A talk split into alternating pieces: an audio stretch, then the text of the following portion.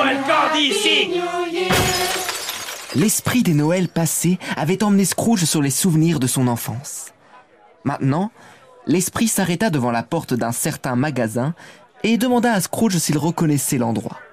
Si je le reconnais N'ai-je pas fait ici mon apprentissage?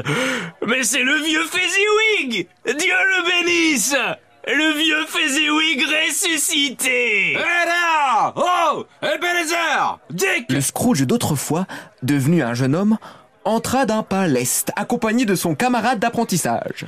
Et lui, c'est Dick Wilkins. Oh, je ne me trompe pas. Mon Dieu, lui, c'est lui-même. Il avait beaucoup d'amitié pour moi, Dick. Pauvre Dick Mon Dieu, mon Dieu Allons mes garçons, assez travaillé pour aujourd'hui. Veille de Noël Ebenezer Que les volets soient en place avant que j'ai eu le temps de dire off. Débarrassez tout les gars et faites-nous beaucoup de place libre. Vas-y Dick De l'entrain Ebenezer Débarrassé. Il n'y avait rien qu'il n'eusse voulu ou pu débarrasser sous l'œil du vieux Fadeswig. Tout ce qui était transportable fut déménagé, comme si cela disparaissait à tout jamais de la vie publique. Le sol fut balayé et arrosé, les lampes fourbies et garnies, le charbon entassé sur le feu. Entra un violonneux avec son livre de musique. Il escalada le haut pupitre, en fit un orchestre et accorda son instrument en produisant le vacarme de 50 embarras gastriques. Entra Madame Fezwig, Madame Fezwick toute souriante et bien en chair. Entrèrent les trois demoiselles Fezwig. Rageuses et faites pour plaire. Entrèrent les six jeunes galants dont elle brisait le cœur.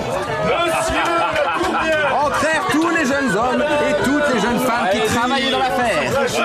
Entra la chambrière, accompagnée de son cousin le boulanger. La chambrière et monsieur le boulanger Entra la cuisinière, flanquée de l'ami intime de son frère, le laitier. Ils entrèrent tous, les uns timidement, les autres hardiment. Les uns avec grâce, les autres en lourdeau, les uns poussant, les autres tirant. Ils entrèrent tous n'importe comment et de toutes les manières. Et ils se mirent à danser. Vingt couples à la fois, tour de main et chassé, demi-promenade et retour au point de départ. Ils tournèrent et virevoltèrent pour arriver par degrés à se grouper d'un air tendre. Il n'y eut d'autres danses, et l'on joua au gage, puis d'autres danses, et l'on servit du gâteau, et l'on servit du punch. Il y eut une grosse pièce de rôti froid, et une grosse pièce de bouilli froid. Et il y eut des minces pieds de la bière en abondance. Quand 11 heures sonnèrent à la pendule, ce bal de famille prit fin.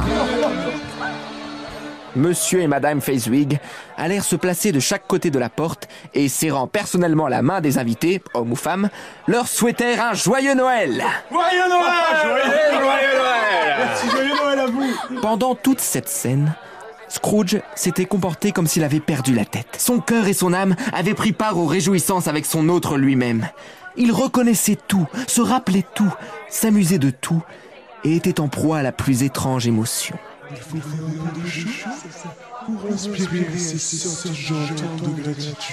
Peu de choses Peu de choses.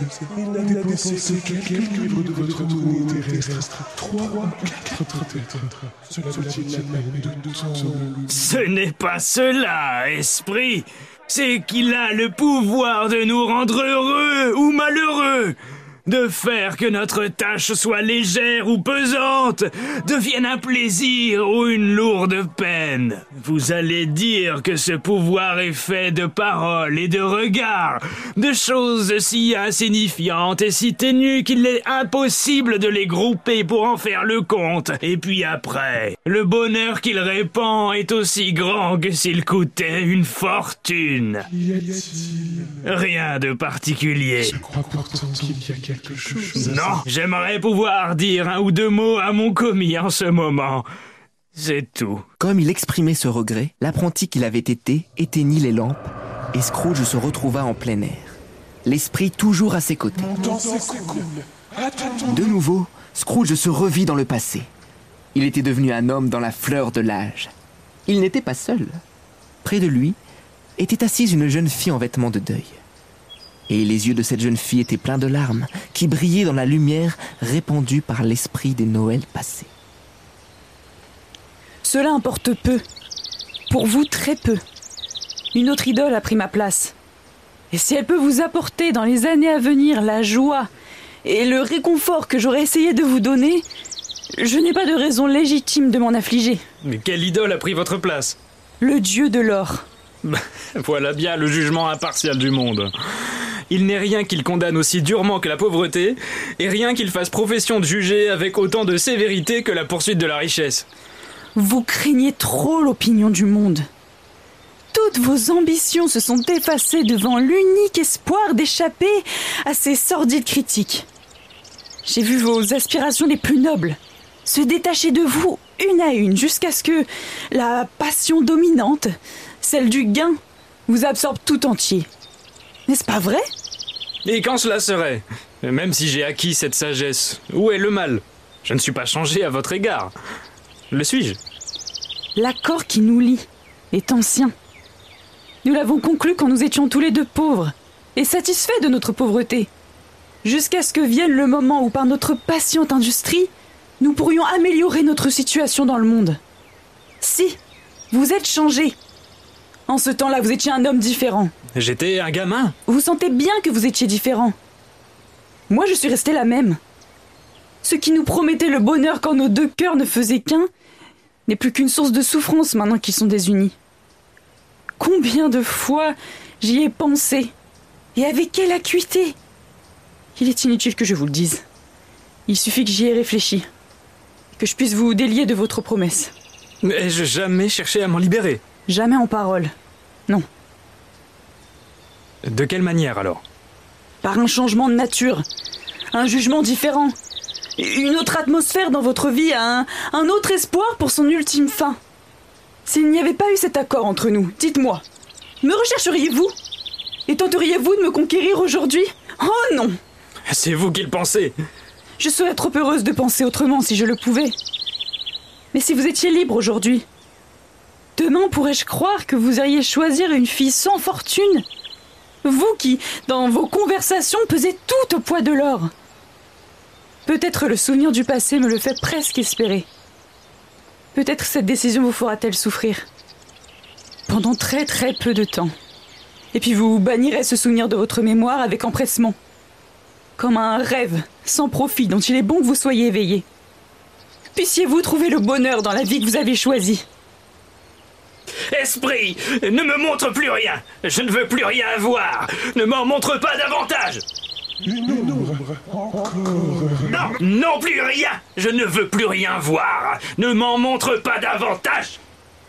Mais l'esprit inexorable le saisit solidement à plein bras et le força de regarder la scène suivante. Il se trouvait dans un lieu et devant un spectacle tout à fait différent. C'était une chambre, ni très vaste, ni très élégante, mais agréable. Près d'un bon feu était assise une ravissante jeune fille, si semblable à celle qu'il venait de quitter que Scrooge crut d'abord que c'était la même, jusqu'au moment où il la reconnut, assise en face de sa fille, sous les traits d'une mère de famille encore belle. Il régnait dans cette pièce un véritable tumulte, car il y avait là plus d'enfants que Scrooge, dans l'agitation de son esprit, n'en pouvait compter. Mais l'on entendit frapper, et ce fut le signal d'une ruée qui entraîna la jeune fille vers la porte pour accueillir leur père qui rentrait, suivi d'un homme chargé de jouets et de cadeaux de Noël. Peu à peu, les enfants et leur émoi quittèrent le salon et, marche par marche, montèrent l'escalier jusqu'en haut de la maison. Alors Scrooge regarda la scène avec une attention redoublée, car le maître de la maison, sa fille tendrement appuyée contre lui, s'était assis au coin du feu en face de sa femme. Et quand Scrooge pensa qu'une créature semblable, aussi gracieuse et aussi pleine de promesses, aurait pu l'appeler son père et faire fleurir le printemps dans le triste hiver de sa vie, sa vue devint en vérité très trouble.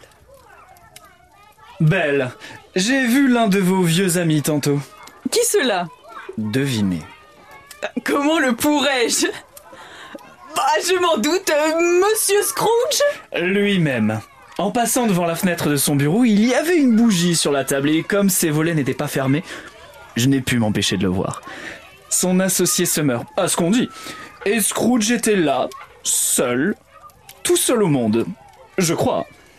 Esprit, éloigne-moi d'ici. Je t'avertis que tu allais voir les de choses qui se sont passées. Qu'elles soient ce qu'elles sont au nom d'autres ne dépend pas de moi. Ne me fais pas reproche. Laisse-moi. Ramène-moi. Cesse de me hanter. Dans la lutte, si l'on peut appeler lutte un corps à corps où le fantôme, sans aucune résistance visible de sa propre part, n'était ébranlé par aucun des efforts de son adversaire, Scrooge remarqua que la lumière de sa tête brillait d'une flamme haute et claire, et associant vaguement dans sa pensée cette source de clarté avec l'influence qu'exerçait sur lui le fantôme, il saisit l'éteignoir et d'un geste rapide le lui enfonça sur la tête. L'esprit s'affaissa sous le choc et l'éteignoir le recouvrit complètement. Scrooge fut bientôt saisi d'une grande fatigue et d'un irrésistible besoin de dormir et sombra dans un puissant sommeil. Fichez-moi le camp d'ici.